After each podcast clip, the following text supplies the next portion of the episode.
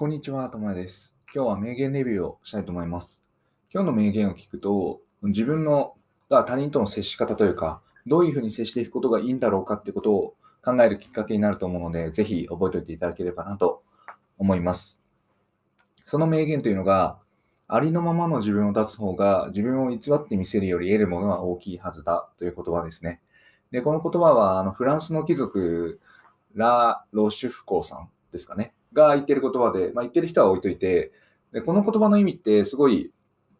社会人とかになればなるほどぐ、ずっと、あの、ガッとくるものかなと思うんですよ。で、なんでかっていうと、例えばなんですけど、そのテレビとか僕あんま見ないっちゃ見ないんですけど、昔見ていて、お笑い芸人さんとかをよく見てたんですね。で芸人を見ていると、売れる人たちっていうのは結構自然なポジションで、そのありのままの自分を出しつつ、それを強みにしている人が多いと思うんですよ。で逆になんかお笑い芸人さんとかに無理にキャラを作る方とかもまあいると思うんですけど、もちろんそのやり方自体は話題になったりだったりとかっていう戦略の一つとしては素晴らしいと思うんですけど、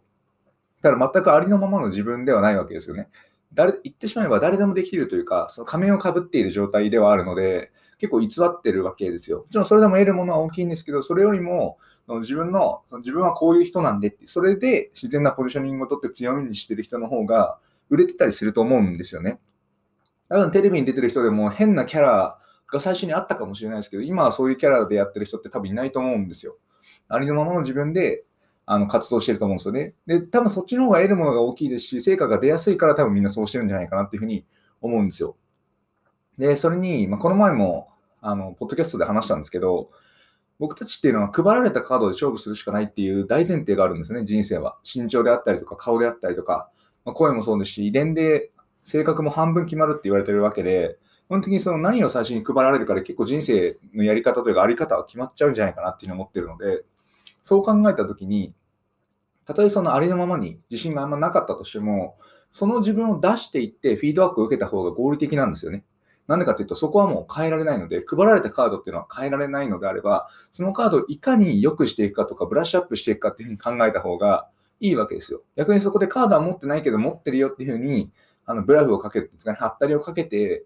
生きたとしても結構長生きしないというか、長持ちしないんですよね、そういうやり方って。で自分の限界もわかんないですし、疲れちゃうんですよ。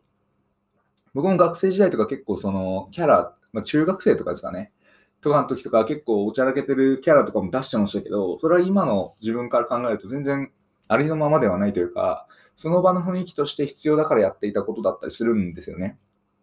でもそれってすごい疲れますし、別に何か得れたかっていうとそうではない。むしろ自分を騙し続けてるっていう罪悪感であったり、批判の方が強かったりするんですよ。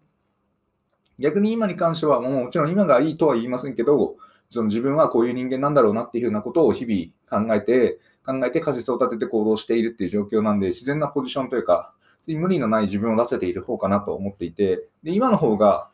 人生の質とかクオリティは明らかに高いですし、まあ、年齢を重ねるごとに人生は楽しくなっていくのは間違いないんですけど、自分を見せていく方が得るものは大きいよなっていうふうには思えるんですよね。なので、ありのままの自分を出すっていうことの方が、自分を偽って見せるよりも、得るものは大きいんですよ。まあ、もちろん、偽った方が楽な時もあるんですよね。ケースバイケースで、やばい人の前で自分を見せちゃうとちょっとめんどくさかったりとか、疲れたくない人に自分を見せる必要もないし、ありのままを見せるってことは、相手に気を心を開いているっていうふうに捉えることもできるので、仲良くなりたい人にそういう対応をして、仲良くなりたくない人はどうでもいい対応するとかっていうあの条件を分けるのも全然問題はないと思うんですけど、まあ、基本のスタンスとしては、まこの形を取った方が、まあ、いいんじゃないかなっていうのを、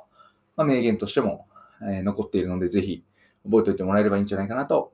思います。お話は以上です。ありがとうございました。ではまた。